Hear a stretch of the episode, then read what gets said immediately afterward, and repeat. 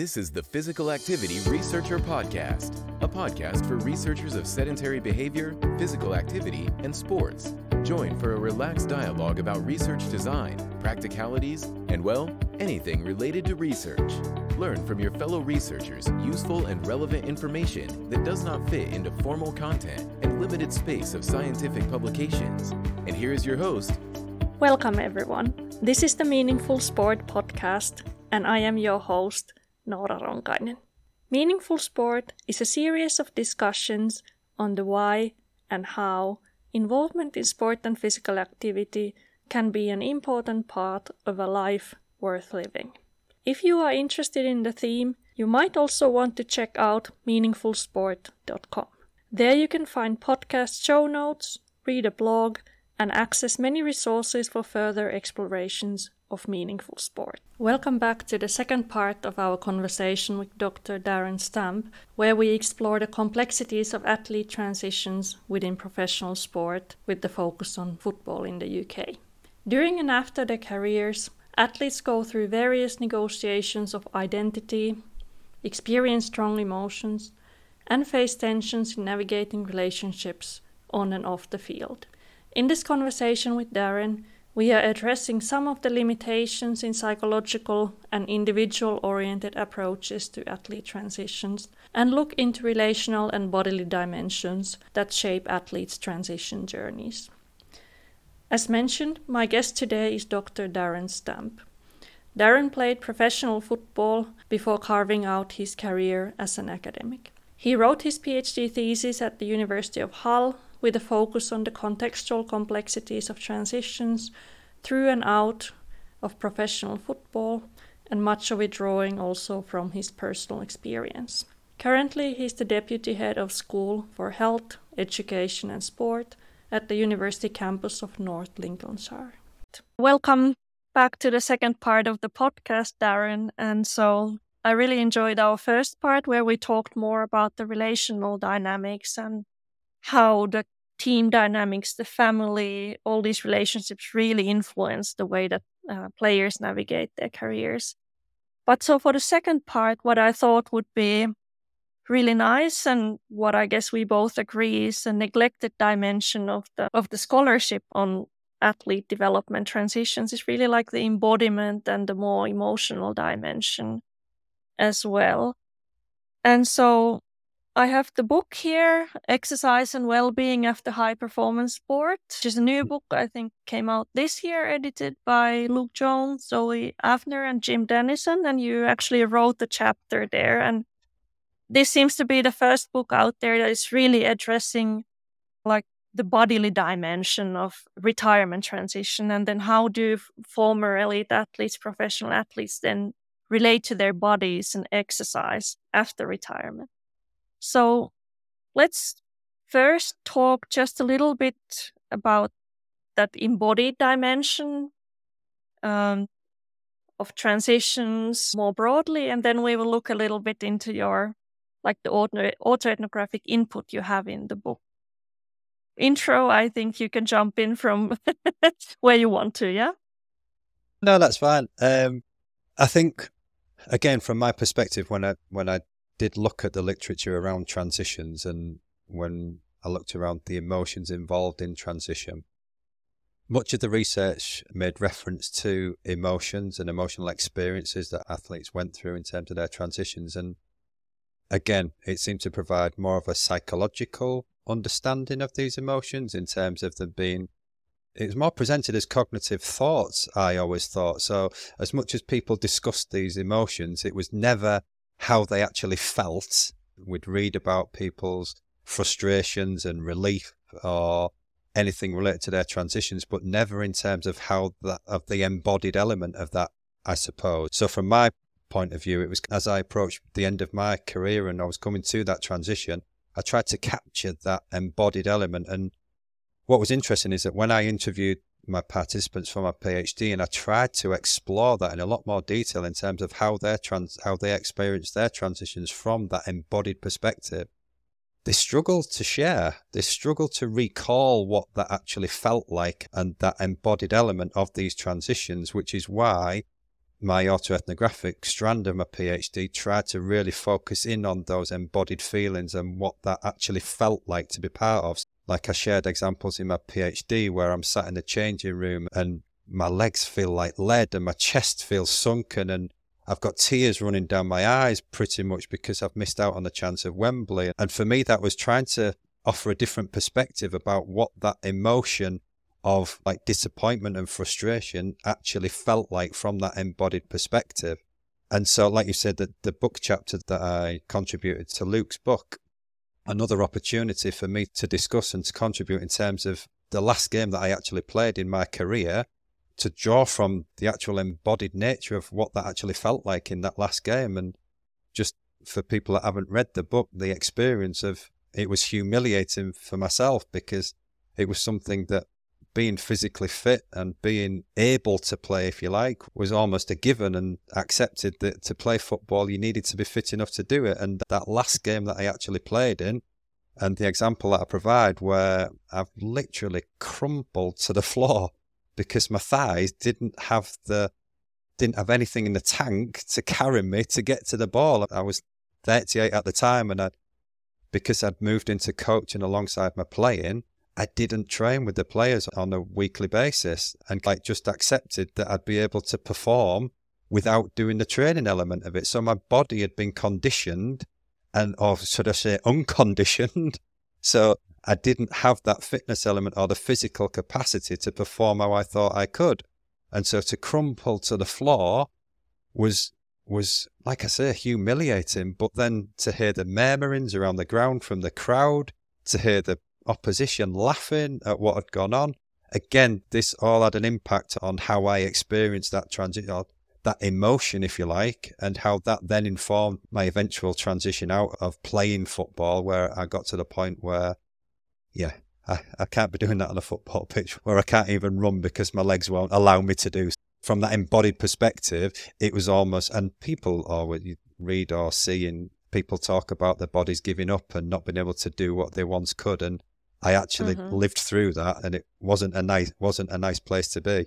But that autoethnographic perspective enabled me to really delve into that a little bit deeper in terms of uh, how that actually did feel to try to add that to the literature. And again, from that emotional perspective, to then make sense of it with the work of Burkitt, who talks about the embodied nature of an emotion being the integral and the, the most important aspect of it, because we need to feel something within the body physiologically, physically, before we can then even begin to make sense of it from a cognitive perspective in relation to the people that were involved with at mm-hmm. that moment in time as well. But so you say that towards the end of your career you were coaching and you were actually not training with the players mm. did you have this like sense that your body can no longer do it or was it the sort of you thought you'll still be able to do it and this came as a sort of surprise what happened in the last game it, do you know what it came as a surprise because as a substitute like I, would come to that point in my career where I was only ever coming on for the last 10 uh-huh. minutes if needed.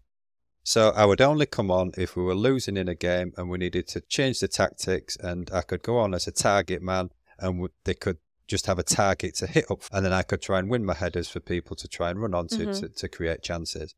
And so in my mind, ten minutes on the football pitch, I've, I've ne- as as a player, I was never the fittest, I was never the quickest, I was never physically anywhere near most of the players that, that I shared a changing room with, but I always felt that I'd be able to do a 10 minute stint on a football pitch and just stand yeah. up front and be a target.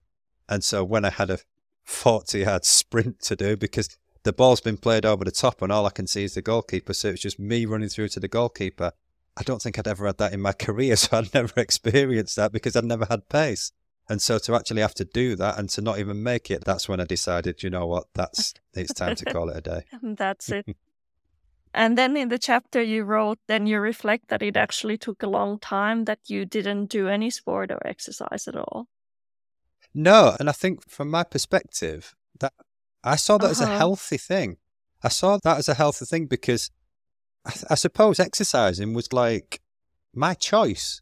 I I had an option whether to exercise or not, and I think something that I hadn't really realised is that every day I would wake up and I would get ready and I would go and train at half past nine, ten o'clock religiously, and it would just it was something that I just did. I never questioned why or I never questioned what we were doing, when we were doing it, how we were doing it. I just went and I did it. And that became ingrained and something that you did on a daily basis.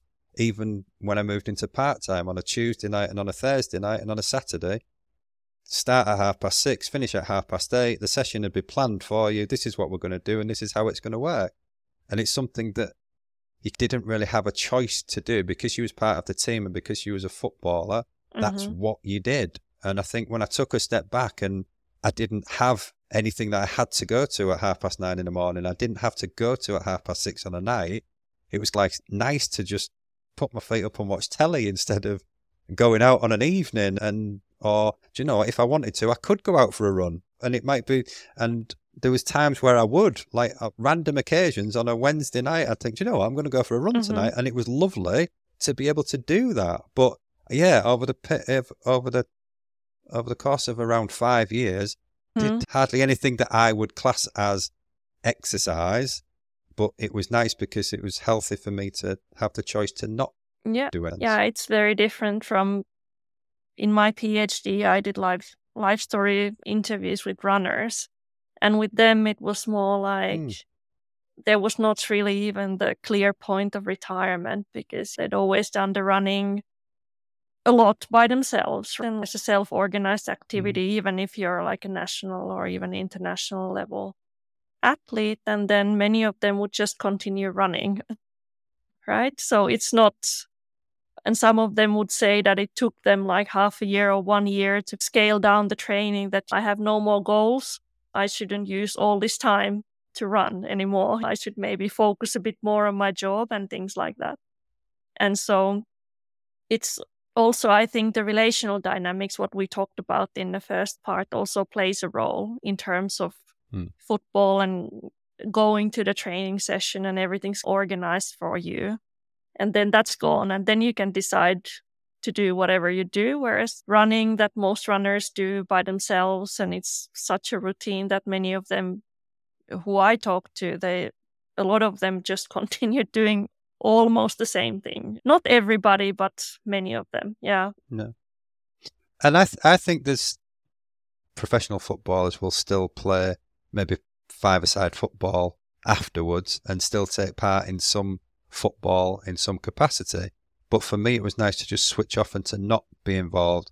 And I did have invites, like my friends would constantly be peppering me. Now that you've finished, you can come and play for us on a Thursday night, and we can, we've got a five-a-side team. You'll be able to come and play for us. And for a couple of years, two, three years, I, I just didn't want to. I didn't want to take part in that. There was a period where I, I did play for a, a couple of months and actually enjoyed it because it was a completely different atmosphere. It wasn't as pressurized. There was no supporters booing or, or cheering. It was a completely different atmosphere. And so it was something that I actually enjoyed. But then at the same time, it was nice to be able to say, no, do you know what? Mhm. I don't want to do it this week. I, I don't want to, I, I didn't Yeah. commit to it every week. It was I could dip in and choose when I actually played football, which was a big difference. If you, you could never turn around as a full time professional or even in semi professional and say, I'm not going to play this game. I'll see you next week. Because it was, it, it's not the done. It, that's you're a full time professional, yeah and yeah that's your job, Mhm. if you like. So it was a completely different environment and surroundings that I enjoyed the freedom. I, I actually felt like I had a lot more freedom, and it was something that for me was healthy. And when we are talking about the embodied experience, I wonder how your body then adapted to. You had already been scaling down training, but then you might have long periods that you actually wouldn't exercise at all. I guess your back could start aching or whatever it could be from going from completely different routine to to yeah much less sport and uh, exercise Yeah, and I suppose a funny part, well, I say funny, it wasn't funny at the time, but if I did ever go for a, a run just by myself, if I'd fancy a random run one night, I'd regularly pull my calf. I'd pull a muscle just going for a jog and a run. And it used to infuriate me in terms of I'd only go for a 15 minute, 20 minute jog and my calf would pull. And so I'd walk the last five minutes because I couldn't do it. And as much as I was never, like I said, I was never the, the quickest, I was never the fittest, but there was always a, I, I always had a, enough fitness in the tank to be able to play the role that I did. And in terms of my physical fitness, I'd always say that like it was where I needed to be and I didn't need to be anything more than what I actually was. But yeah, to, to go for a 20 minute jog and to not last it because my, my calf gave way was like frustrating. But at the same time, it was like acceptance that if I did want to do more, then I would have to do it more regularly. I would have to commit to it. And it's not just, and that's where I, I realized, you know what, you don't want to do it. You don't want to be Mhm. running every day. You don't want to be running every week. So that's just a decision that Yeah. I made at that time. And I talk about in the book chapter how um, I started doing workouts in my living room. Like bizarre, because when I was a professional footballer, I hated the gym.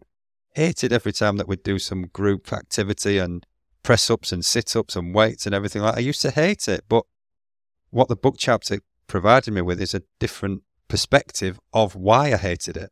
And in that professional environment, there was always, always negative feedback around my, I don't want to say my physical fitness or my strength or my ability, but I always associated it negatively with the comments that would come from other people. And so, for example, if we was to do the plank, then I would never be able to hold the plank for longer than or anywhere near any of the other players. And I used to swear that there, was some mathematical formula or explanation as to why at six foot three the plank is harder for me than it is to somebody that's five foot seven or five foot eight because of the distance between the two points. And but the manager would never have it, and it was always, "Come on, stop, pick it up."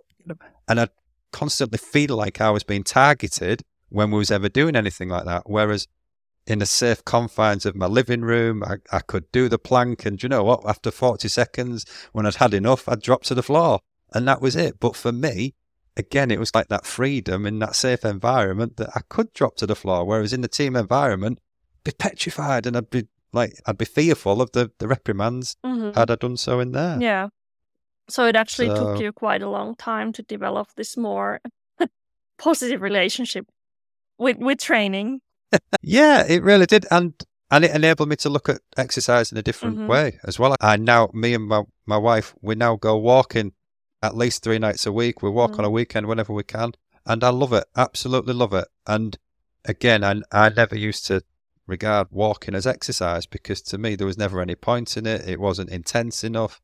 I didn't ever think you got anything from walking. Whereas now, at this stage of my life, it's an excellent form of exercise. And this was something that as much as there was so many downsides to COVID, it actually brought us as a family together in terms of being able to get out and Mhm. walk and be together during that period. So it's something that we've actually carried on and, and loved doing even Yeah. now, which is great. And looking at your interviews that you did with other former players, do you see parallels in terms of their transition out of sport and this relationship with they have with exercise afterwards, or do you also see some different pathways over there? No, it's interesting because two out of the three didn't do anything.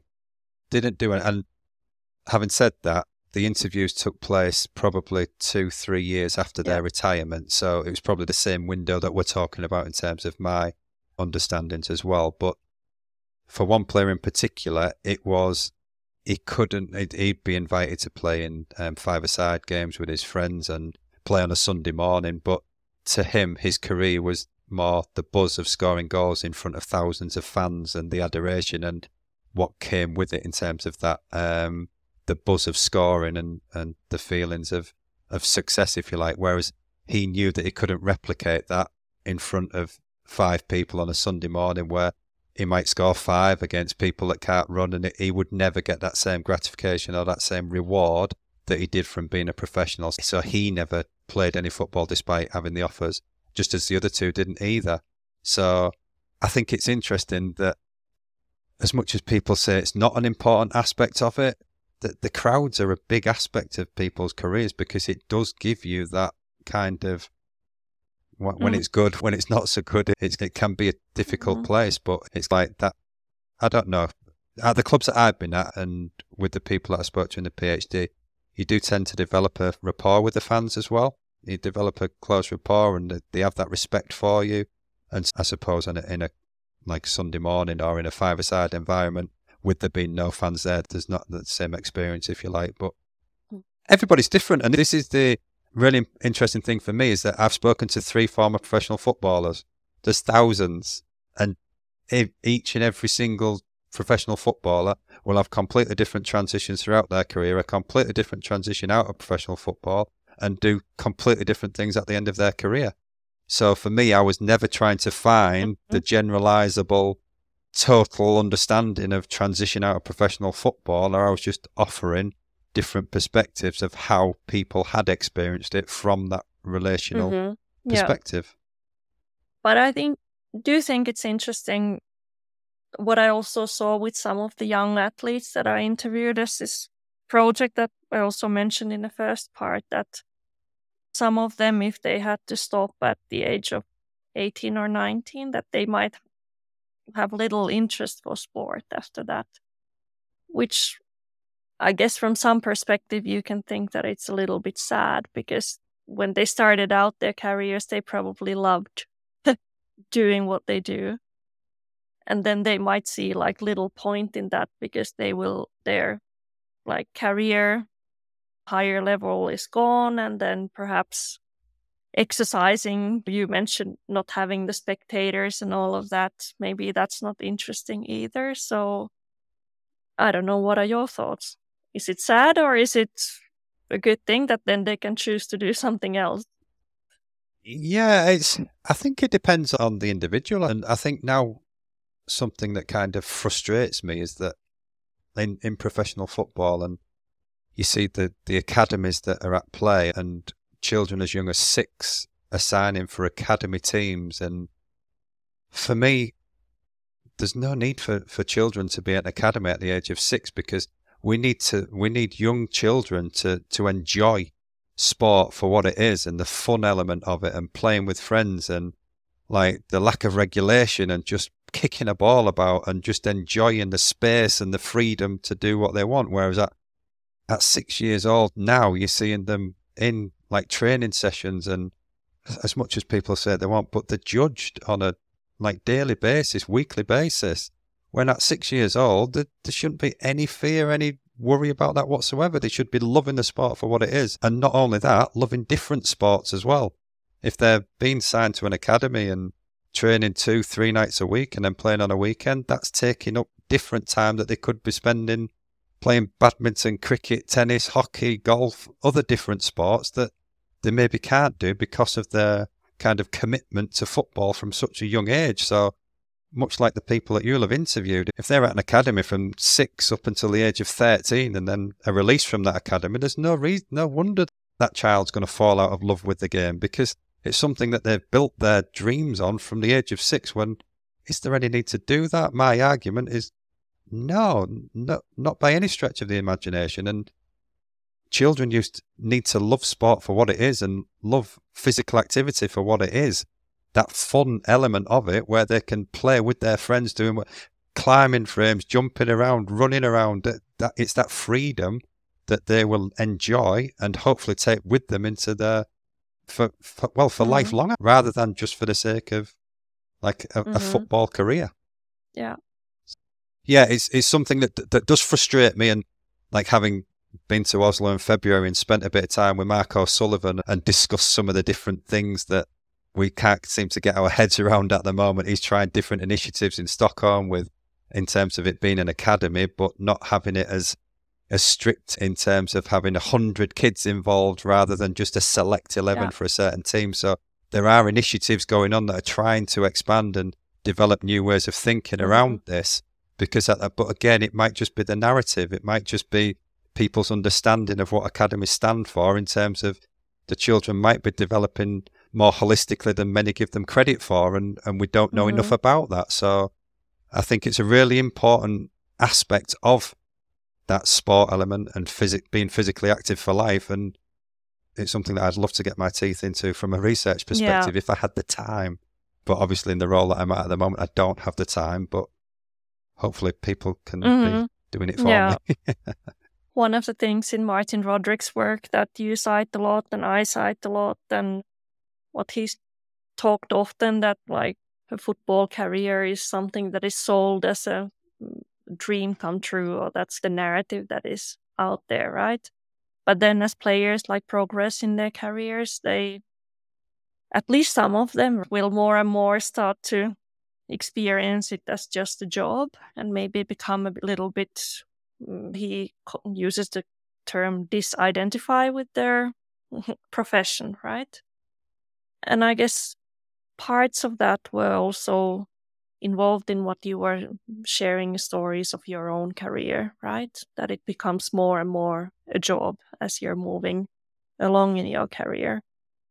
Do you see ways how people could somehow sustain a more, I don't know how we put it. So if they start more with this idea of sport being as their vocation or something that is more intrinsically rewarding or something like that. So is this movement towards sport being just a job inevitable or is there like something that within this relational network as well that could be done to support players to somehow move through their careers still sustaining some of those reasons why they started out at the beginning and i think eh, there's a couple of ways that i could look at this and i think first and foremost I think the more that we can encourage children to engage in all sorts of physical activity from a young age is the best way possible. Having said that, what's not helping and what the biggest challenge is that when stories and and examples are shared of, of professional footballers earning hundreds of thousands of pounds a week, then there's no wonder that that families, let alone the children, but the parents of the children, are dreaming big for their child to become that elite footballer. And the money's now got to that level, at the top level, that's it's beyond ridiculous. You can't even fathom the amounts of money that's being bandied around in professional football in the Premier League. It's extortionate and it's got to an embarrassing point now where you think about during that COVID pandemic when nurses that might be getting £25,000, £30,000 a year and professional footballers are getting 10 times that in a week for playing a game of football, it just doesn't add up. It doesn't add up at all. And so these are the challenges that we face as a society in terms of that the difference between sport and doing it as a job and doing it for enjoyment. The rewards and the financial incentives for that job element of it is too much for people to turn down and to strive towards. And again, from my perspective, the amount of it's not the children necessarily who, who will watch match of the day and see the Haalands and the Salahs and dream of being that player.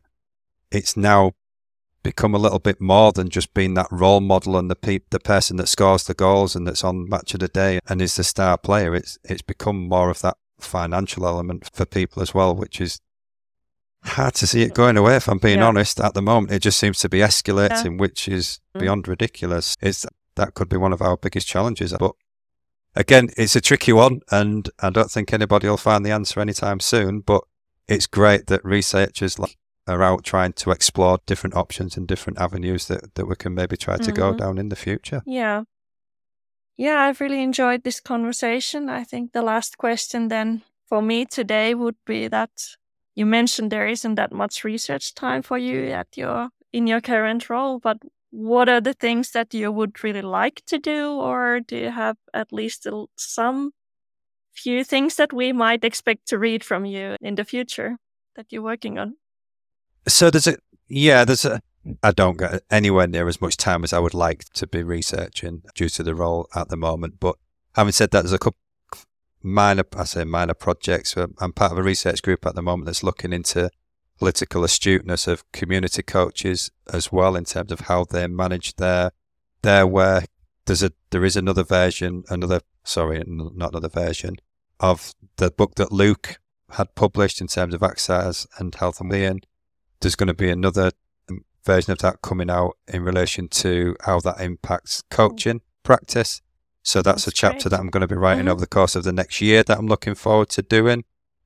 But for me, my it, what I would love to do is again in relation to that to the multiple identities and the networks effect is on management as well because I've looked at it from an athlete's perspective. You look at the professional football culture in terms of being a manager within that culture now and lose five games on the bounce and you're sacked, and then you, you're moving, you're up in sticks, you're moving your family to somewhere else in the country, and then you'll win eight games and be man- manager of the month, and then two months later lose four games and you're sacked again.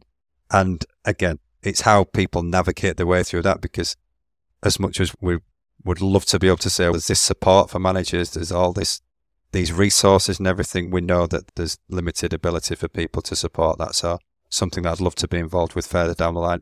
Again, given time. But you never, never know. Say never, never say never. And at least you have a couple of things that mm. you actually have already that are now being worked on. And so I will link a couple of the things that we discussed yeah. in the show notes so that people can get take a look into your work. And, and yeah, I really enjoyed this discussion. Thanks so much. Brill. Thanks for having me, Nora. Thank you. Thanks for joining us this week on Physical Activity Researcher Podcast. If you like the show, make sure you never miss an episode by subscribing or following the show on Twitter. This podcast is made possible by listeners like you. Thank you for your support. If you found value in the show, we would really appreciate a rating on Apple Podcast or whichever app you're using. Or if you would, in real old school way, simply tell a friend about the show. It would be a great help for us. We have a fantastic lineup of guests for forthcoming episodes, so be sure to tune in. Thank you all for your support and have a great day.